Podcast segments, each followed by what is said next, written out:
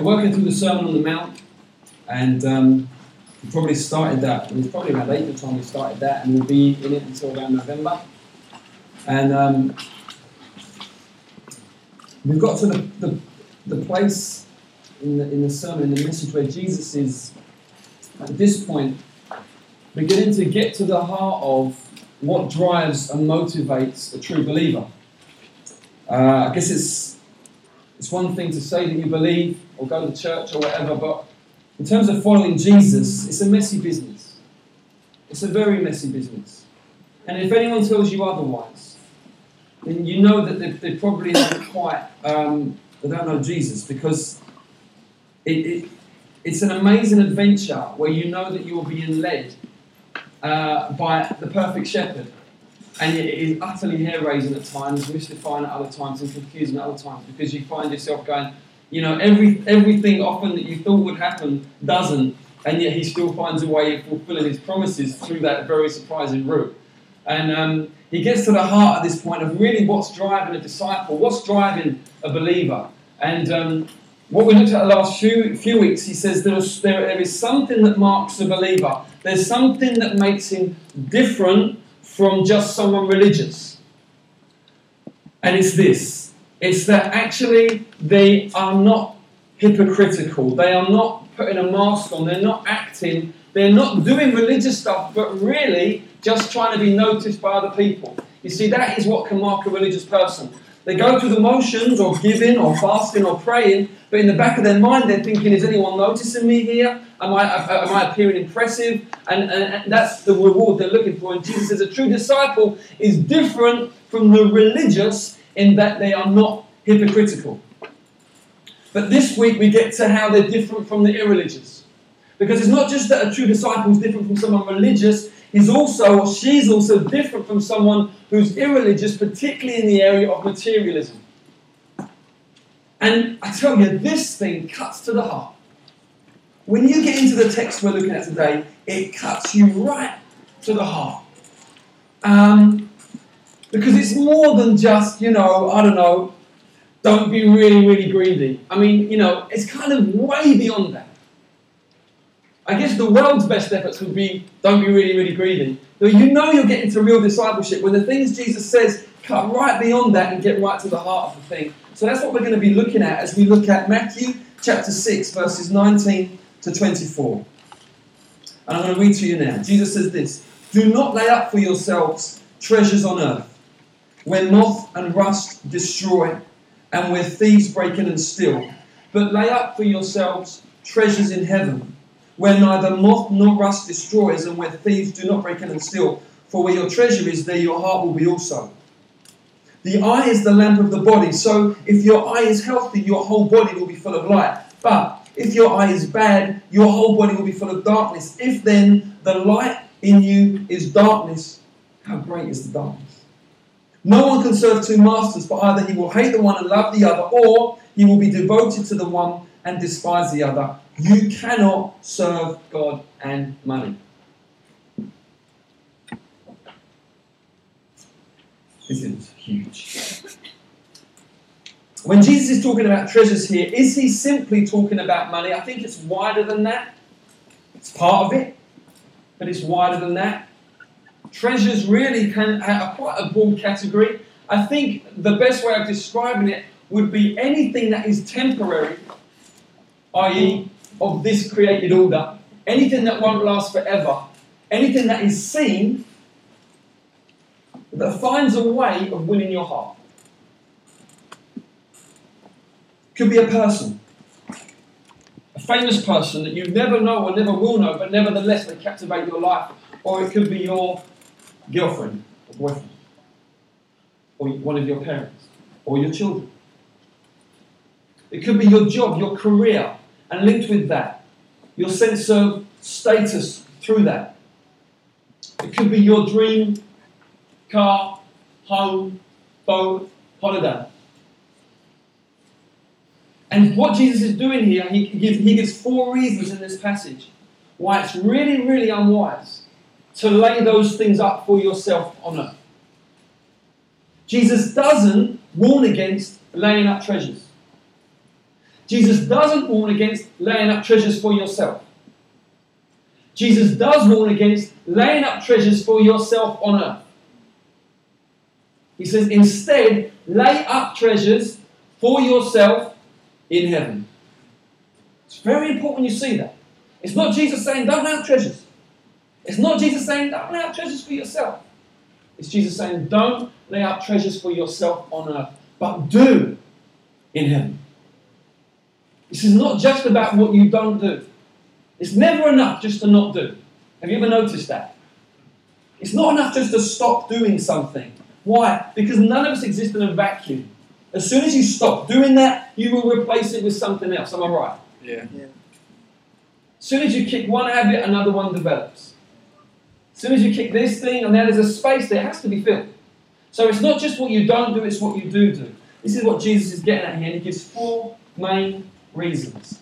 The first one is this He says, Lay up treasures for yourself on heaven where neither moth nor rust destroys, and where thieves do not break in and steal. Jesus is, it's a very insightful point, but very obvious. He's saying, you know what? Everything that your heart is set upon on earth will fade away. Am I right? Is he right? Yeah. It's just good to stop because what Jesus does is actually he's being very reasonable. It's not just it's not sort of totally esoteric. It's very, very reasonable. He's saying, think about anything that you really treasure in this life. Will it be around in many years' time? The answer is no, it won't be. And so what Jesus is saying is it's a really bad investment to, eh, to give yourself to laying up stuff for yourself that cannot last. One way or another, it will fade. Whether it just fades in the heart, you know that? I've spoken about it before, haven't I? You know, when you're a kid on Christmas Day and you get the present you've been waiting three months for, the present finally is really there. And it's amazing. It's amazing. It's always amazing on Christmas Day, isn't it? Yeah. Boxing Day, it's still cool. Yeah? By the 27th, it's like, well, I wonder what they got. Because in the heart, you see, you build up to the thing, and then in the heart, the wonder of the thing, it just fades. Or it could be, maybe that doesn't happen. Maybe you get your Aston Martin and you love it. And you continue to love it in exactly the same way. And then you notice that bit of rust on the wheel arch there. Some of you gasped with horror. You were with me in that dream, weren't you? You were like, you got, you felt the horror of that moment. And you treat it, and then there's a bigger patch on the other wheel arch, and on it goes. Jesus is saying, Do you know what? Oops. You never said this, you always got it right. Jesus is saying, doesn't last, so it's not wise. Now, if Jesus is right in that element, then I want to ask you a very simple question. And this is probably maybe the most profound question of the message. Do you think that he is right on the other side? I.e., do you think that there can be such a thing as laying up treasure for yourself in heaven? Now, we all know, those of us that are Christians, the pat answer. I'm not asking for that. I'm asking you to really reflect. Do you actually believe that you can lay up for yourselves treasures that will never fade? Because what Jesus is doing here is not saying don't invest, he's saying invest wisely. I mean, if you were to compare it on a natural level, here's something you can invest your money in, it will fade. Here's some things you invest your money in, they will never fade. It's a, it's a simple deal mathematically. It's exactly what he is saying here. So, what's so hard about it is that it gets to the heart of do you really believe? And it's one thing to say yes and one thing to sing about it. It's another thing to order your life in light of it. In fact, I would say it's an entirely different thing to order your life in light of it. Entirely different. Because you can't see it. So there needs to be the faculty of faith at work in a robust way in order to do this. Otherwise, I want to say to you, you won't do it. You'll hedge your bets. You'll, you'll link between two opinions. A bit of this and a bit of that. Am I saying that it's to, to have possessions and to, and to be going for the kingdom is limping between two opinions? Not at all. That's one of the questions I'm going to ask at the end. And answer is: Is it okay to have possessions? But it is most definitely, genuinely about a heart attitude that manifests in action. And a heart attitude that is limping between two opinions can never really go all out. In the, in the moment where it's appropriate to make the risk and take the jump, can't do it. Can't do it. And those moments come. Sometimes frequent. And, so, and what happens is you tend to recoil into a very, very safe position. Where actually, it, it, it feels safe. But Jesus is looking and saying, that's really insecure. That's really insecure there. That's a really unwise move there. That's a bad investment. So that's number one reason why it doesn't last. And yet, what is being offered here is a treasure, an investment that will last forever. Now, let's just try and unpack that a bit quickly because what is it? Okay, because you might say, look, I've got an Aston Martin here. It's beautiful. This heavenly treasure is so vague. What's to? What is really going to? Wait, how can you help me actually see that this is a good investment? Well, when you're born again and when you know the Lord and when you know the favour of God on your life, when you know in your heart that you are walking with Him and He is answering your prayers and He is taking you somewhere, and you know the smile of God bursting by the Holy Spirit into your life, I want to say to you, hand on heart, there is nothing that compares with that. There is nothing that, even when, even if you do foolish or embarrassing things, when you do it for the Lord, you walk away and you're like, cloud nine, cloud nine, I am on cloud nine. Why? Because I'm, I'm living for Christ. And you just know that what's happening is, is that something internally and invisible is happening between your heart and his. If I'm growing close to the Lord. And you know, you know in your heart of hearts that a day is coming where we will all stand before the throne. And there's two judgments. Firstly, there's a judgment of have you believed in the Lord Jesus Christ? Or have you tried to save yourself either through following the rules of different religion or just trying to, or just self-righteousness or, you know, whatever? Or have you, have you actually received the salvation of God, which is Jesus Christ? That's the first judgment. If you, if you put your faith and trust in Christ and you're born again, then the Lord will give you freely, has given you, but will you come into eternal life. But then there's the, the judgment, if you like, of works. How, how, have you, what have you done with what He's given you? How, what, how have you invested the talents, the gifts, the ability? How have you invested your resources into the kingdom? And at that point, the Bible says it's going to be a little bit like there's, there's, there's, there's the shabby stuff. You know, when you kind of just give God your last few bits of what you can spare or whatever. That's like building with wood, hay, and straw, the Bible says. Then there are those who have invested laying up treasures in heaven. What does that mean? It means they pour themselves out for the kingdom. That's described as building with gold, silver, and precious stones. Now, the way the judgment of works is going to work is it's with fire. So the Lord will come and test everything with fire. So if you've built with, brick, with wood, hay, or straw, you know what's going to happen. Paul says in 1 Corinthians 3, you'll be saved, but as through the fire. So you're saved because it's, God, it's God's free gift. But in terms of what, what, what you've got to show for what He gave you freely, what, what you've done with what He entrusted you with, it's going to be quite embarrassing.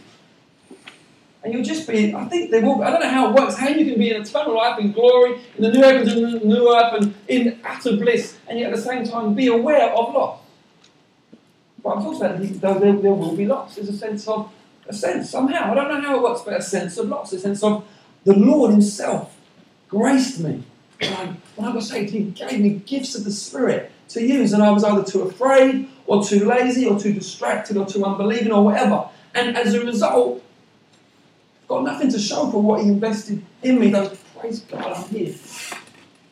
And then there'll be those who have, you know, stumbled in many ways and all of that, all totally flawed, you know, flawed. But we said, God, I do want to serve you, Jesus. I want to give you my best.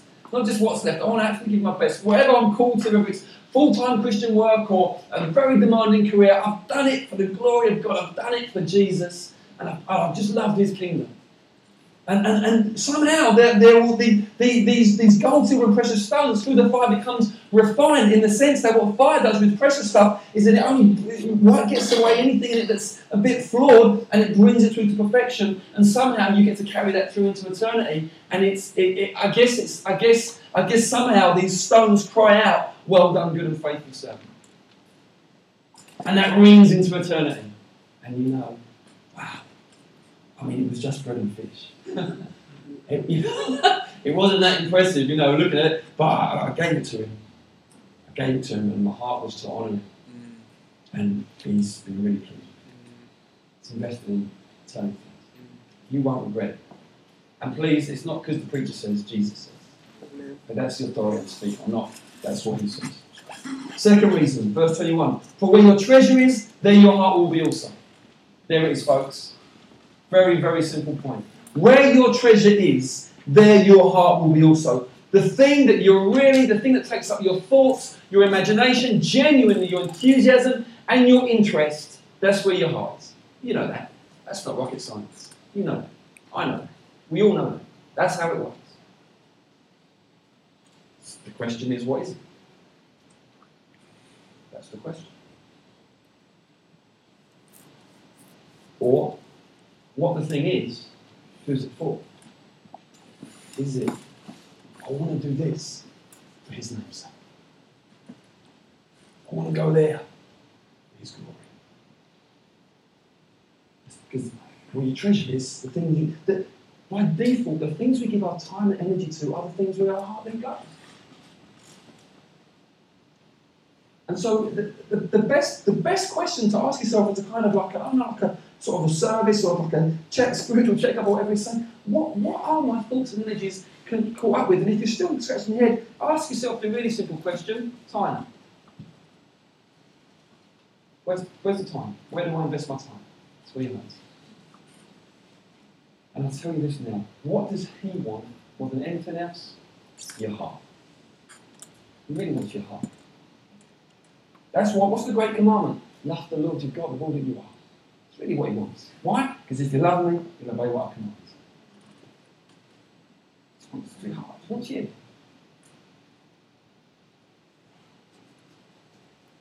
Such simple stuff, but it's, it's huge, isn't it? And then his third reason, he says this. It's quite, you think, what's this stuff about the eyes and the lamps? First of all, he uses a physical picture. He says the eye is the lamp of the body. So the fact that you can see it's like it kind of lights up your whole being. Oh, I can see what I'm doing with my, I know what I'm doing with my hand and my arms because my eyes are the lamp of my body. They, they help me see where I'm going and know what I'm doing. Why? Because of my eyes, okay? That's the image he's using there physically. So if your eye's healthy, then your body's full of light. My eyes work, so I know what I'm doing. My body's full of light. I know that that's over there. I can pick that up and then walk over here. Okay? It's just using a physical picture to describe that. If your eye's bad, if your eyes aren't working, then your body's full of darkness. I don't know if it's, okay, it's over there, and I hope it's around there somewhere. He's, he's using a physical picture. And he says, if then the light in you is darkness, how great, how great is the darkness? If the thing that ought to be giving you light is dark, then alive, what's going on with you? And here's what he's saying. He's saying this. If your heart is tethered to earthly things, actually, if what's got you is just the here and now, this age, temporary stuff, your spiritual eyesight will be so warped. You'll be fumbling around. And I have to say this it, it is surprising how many believers I meet and talk to, and sometimes you think they're all over the place. Just all over the place. And you think, what is this? Well, I wonder if it's, I wonder if it is this. There's actually been an unwillingness to say, do you know what? I'm going for Christ. And I'm going for his kingdom. When you do that, you suddenly see. And in my own life, I know there are times where I just fall into real confusion and real sense of like, oh, and, and there's like, I'll try and trace it back, and you get very often to a place where you realize, I just there, just dialed it back, you know, or I just recoiled, or I, you know, gave way to disappointment or whatever. Started going for the what appeared to be the safe option. But Jesus is saying, no, look, if you invest in the things of heaven, you'll be able to see where you're going. You really will. And so very often people say, oh, I want to be able to see clearly, then I'll really go for it. No, go for it, you'll see where you're going. Yeah? Don't wait for some moment. You know, charismatic Christians, they wait for we always have moments, don't we? Give me the moment, Lord, and then I will run with you. No, run. run. You'll know you'll know where to go. Yeah. Okay, that's the promise here. Just just go for it. And the fourth reason is this, and this is where we get to the real, some very insightful stuff. He says, No one can serve two masters. You'll either hate the one and love the other, you'll be devoted to one and despise the other. And um, what he's saying here is this: he's saying ultimately we're all worshippers. All of us are worshippers. You might be an atheist, telling you're a worshipper. Fundamentally, you were made for worship. So the great illustration I've heard is like it's like every human being is like a garden hose on full spur in terms of worship. It's just aimed on different things. yeah? just aimed in different places. We're all spending our life worshipping. The mm. question is what? Mm. Jesus says you can't be two things. You can't be two things. You can't be under God, His Lordship. You can't be subject to Him and be subject to the God of money, the God of mammon, materialism, the things of this earth. I want to say to you, hand on heart, you can't. Just take my word for it. Take the Bible's word for it, rather than spend the next 15 years trying and then get to the point where you think, that didn't work. Oh, no, it. Bible says. The Bible says it will not work. And He will not change the way it works for you. He just won't do that. Because His ways are the best ways, His ways are the right ways. It's His wisdom. And you know, the Lord made you to be subject to Him and then for everything else to be subject to you. He didn't make you to be subject to money or material things. He didn't make you to be a slave. There are some people, you know, some of you, you are called by God to, have a, to be in a job which is very demanding long hours. Fine, do it to His glory. But others of you may well be working crazy hours. Why? Because you're, you are in slavery to some dream or something or the other, and it's killing you. It's killing you. And you've got to find ways of coping and trying to sort this and trying to stay on track, and you feel like your life is like you're spinning that plate, spinning that one, keeping these balls bubbling. Do you know what? That is not the will of God for you. Mm. It's not. And I'm speaking right into the heart of aspirational London, where, you know, everyone's trying to accomplish 101 things. I want to I want to ask you, please be honest with yourself and before God. Is that how it should be? Jesus said, Abide in me, you will bear fruit. It's as simple as that. Abide in Him, follow Him, trust Him. Rather than running around trying to push hundred doors, why don't you spend a bit of time praying? Say, God, what should I do? What would you have me do? Would you open some doors for me that no man can shut? There are seasons of pressure. There are seasons of busyness. Absolutely. Yes, yes, yes. I'm talking about something else here. It's the heart thing. You know what I'm talking about? It's when you're in slavery to something. It's when you're in slavery to something. I just want to just say, tough it out.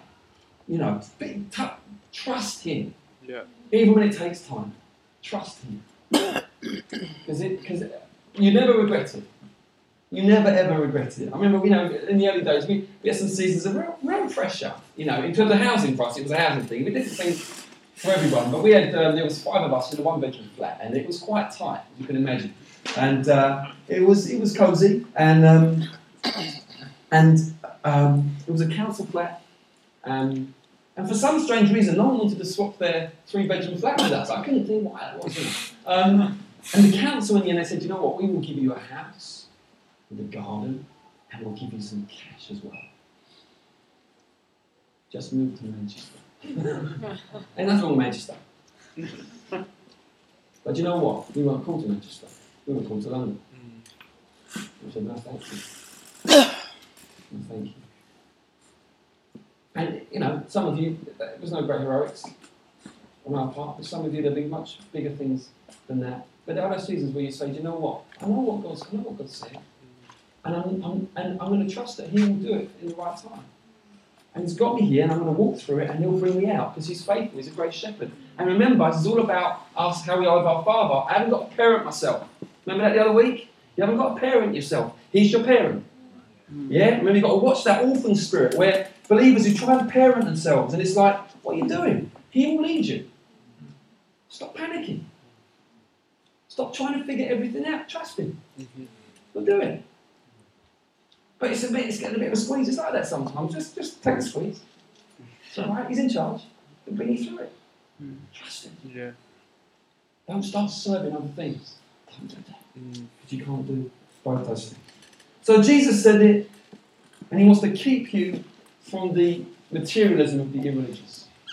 And through that, that you might demonstrate that you really are walking with Him and you really do know Him. Because you cannot just do this stuff by willpower. We're going to end on that in just a minute. Before I do that, I want to ask one question. Possessions. Is it okay then to have possessions? Now, I want to read you from 1 Timothy where Paul says this. It's very, very helpful. He says, As for the rich in this present age, so there were some in the church there that were rich in the present age. Charge them not to be haughty, proud. Because when you're rich, it's very tempting to be proud. It's a very subtle thing, but it's very, very tempting. that You're not grateful anymore, and you know. So charge them. Don't be haughty. So if you're here and you're rich, most of us are compared to the whole world. We're very, very rich, so we all need to hear it. Some of you are rich even compared to the UK. So listen, we're charging you now. God's word. Don't be proud. Don't be haughty. Don't start thinking that you're you you know you you're better than others or you made it by your own. It's the greatest. It's, it's got it's in God's economy. Okay, so don't be haughty. Not to set their hopes on the uncertainty of riches. There it is. Don't start letting your heart get tethered to the thing. They are utterly uncertain, both in this age and totally in the age to come. So don't don't set your heart on them. Why? It's uncertain, bad investment. But set your hope on God, who richly provides us with everything to enjoy. So you haven't got to live under guilt. God has provided you with good, nice things. Enjoy it, thankfully, but your hope set on Him. They are to do good. So do good. Be a do-gooder. To be rich in good works. So use your resources to bless others.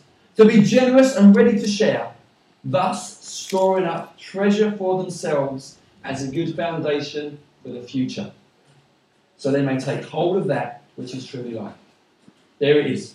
Okay? That's very, very clear and very, very helpful. It's about having an attitude. All that I have, I'm a custodian of. It is not mine, it is His. He has entrusted me with it. Lord, how would you have me use it? And be a custodian of it, a good steward of it in view of the age to come. So it's okay to have possessions. Friend of mine recently went church planting over the other side of the world. It didn't work out. It was very, very difficult to the extent that he had to come back. Uh, family of five. They had nowhere to go and they had nowhere to live. But there was a church, a New Frontiers church in Bracknell, and they were able to house them. Why? Because they had a house. And no one would have been in that house before that family moved in. Now, if you'd been at Bracknell Church a week before this family had come back from halfway around the world and you'd heard they had a house and no one was in it, I wonder whether you would have thought, well, isn't that, you know, is that good use? Is that, you know, is that Shouldn't they sell it give it to the poor? Maybe. Maybe not. Maybe it was great that it was sitting there, so that as soon as these people, family of five with nowhere to go, came back, they had somewhere to live. Bracknell Church do that house as what? Part of their stewardship. Part of their stewardship. So you don't want to develop a mentality where if someone's got something to spare, they feel bad. Because that's a horrible environment to be in.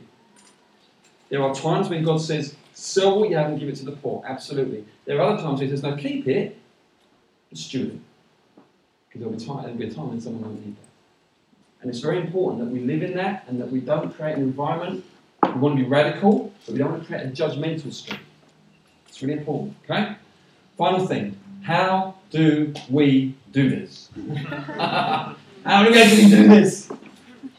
The same as with all things by the grace of God. If you're sitting there and you're thinking, right, I am going to invest in heaven. and you're just work, trying to work something up. Come on. And you write a song about it. Come on. you may do well for a couple of hours and, and then you'll be very, very tired. Because that's not how it is. We go back to the cross, and at the cross, what we see is something very incredible happening. We see not only Jesus dying there for our sins, we see us dying there. That me, that, that natural, that me that was born in 1973, that, that sinner, that, um, that little rebel, wanted to really nothing to do with God, was crucified on that cross with Christ. And when he rose from the dead, a brand new me rose with him. A walking miracle, really. You wouldn't know it, would you? But uh, a walking miracle with a brand new nature. A nature that wants to love and honour Jesus more than anything else. It's a work of His grace me. Filled with the Holy Spirit, who's been given to me as a free gift, and the Holy Spirit just He's like He's like He's like the fire on the coal. And he just keeps coming and keeps coming and he keeps saying, Come on, let's go for Jesus. Let's go for Christ. And every day when I wake up, though often in the first half an hour, I don't feel like it. The Spirit is gradually getting that fire going and um, creating in me a fresh, new, new desires for the Lord, new desires for Him. And it all comes back to the fact that I am joined by faith with Jesus. Mm-hmm. I've been united with Him. Mm. I've been caught up in His purposes. I'm now seated with Him in heavenly places next to the Father, all by His grace. And all I really need to do is live out who I am, who He has made me. And that involves definitely crucifying those desires in me that are unworthy, that are unbelieving, that are nasty and dark. Absolutely, it does involve that. But it also involves being filled again and again with power from on high. And letting that one who indwells me empower me to be all that He's called me to be. And He has promised that the work He has begun in me and in you, if you're a believer, He will bring to completion. Mm. He started it, He will finish it. He will bring you to maturity. He is faithful. He will do it. Amen. And so when we come and we respond to a message like this, it's not a case of oh gloom and doom. It should be faith, celebration. Thank you, Lord. There is grace for me to invest in Him. Yeah. There is grace and faith gifts for me to really see Yeah. what is there Yeah. for me. There- because His grace is sufficient. Amen. Amen. He loves us. He's with us, and um, there will be the Holy Spirit has spoken. What He does is I speak a general message, and then, then the way He works is He then applies it into your heart, so that you know what it's about now. Okay, all of us will. It's about okay. We've got to. Lord, I need to talk to you about this. Often. Just be responsive to Him. Yeah, He'll walk through it with you. He'll bring on wisdom and counsel, and then bring you to maturity, because He is good. Because our Father loves us. Amen. Let's pray. Let's pray. I just wanted to open your heart to Him and, um, you know,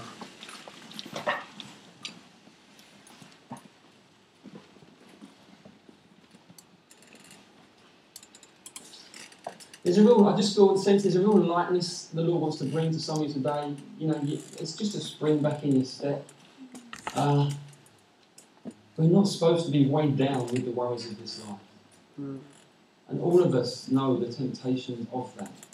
But you know what? He really does. He really does want to. He really does want us to be able to um, cast those cares on Him because He cares for us, and trust Him proactively with real vitality in that. Different things will be worrying different things. Things that are ultimately temporary. They may well be very, very meaningful, but they won't be around forever. What he's doing in you is eternal. And some of you, you may not, you may, you know, you don't even know the Lord. I wanted to say to you, he wants to start an eternal work in you today. He wants to introduce you to eternal life. He wants to start that work in, you, in your heart today that will never finish Yeah. that will go through to resurrection and beyond. We'll be out living the new heavens and the new earth with the saints and with the Lord Jesus and enjoying all the glories of perfect life forevermore. That's what he wants to do. Just calling you to turn away from darkness and sin, turn away from everything that's, that's of the old. Turn to Him, give your heart to Him, give your life to Him. Follower of this amazing Jesus. Receive the gift of grace we love. So Lord, here we are. And we just want we just want to say, Lord, we, we, we don't you know, we're not we know you don't like playing religion and we don't want to do it either. We want to be before you.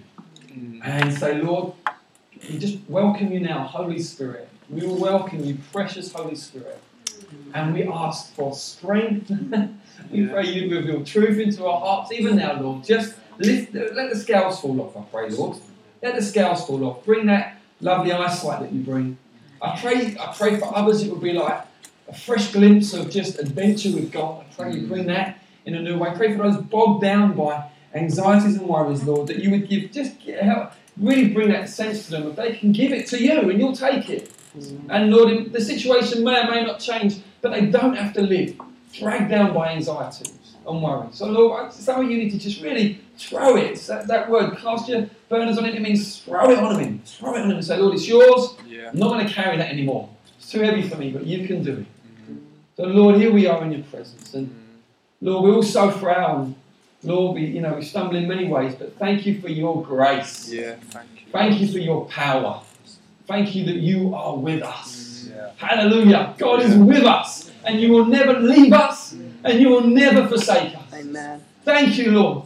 Right until the end of the age, you will be with us, and then we'll see you face to face. Oh, thank you that nothing can separate us from your love. Amen. Nothing, Lord. Nothing. It's beautiful, Lord. We just say thank you so much. Yeah. We just say thank you so much. Thank you so much. Before we sing and break bread together, I just there's there's some of you here that and it's like you're believers, but you're, I would describe your mind like a, a, a, a ball of black wool tied very closely with lots of knots, and it's like it's been like that for a while, and you don't know the way through. Uh, I feel the Holy Spirit just revealed that to me. And I just, I just feel it's an encouragement for you. And, and, and, and it's the encouragement is that, as I said earlier, Jesus is over that. And that is not your portion in Him. That's not your portion in Him. Okay? So He's to, He wants to start working on doing that and bringing clarity and peace to you. And for some of you, it's because you're, you're in conscious sin. Okay? You're playing with fire. And you've got all kinds of trouble internally now. And so there's going to be some repentance involved there.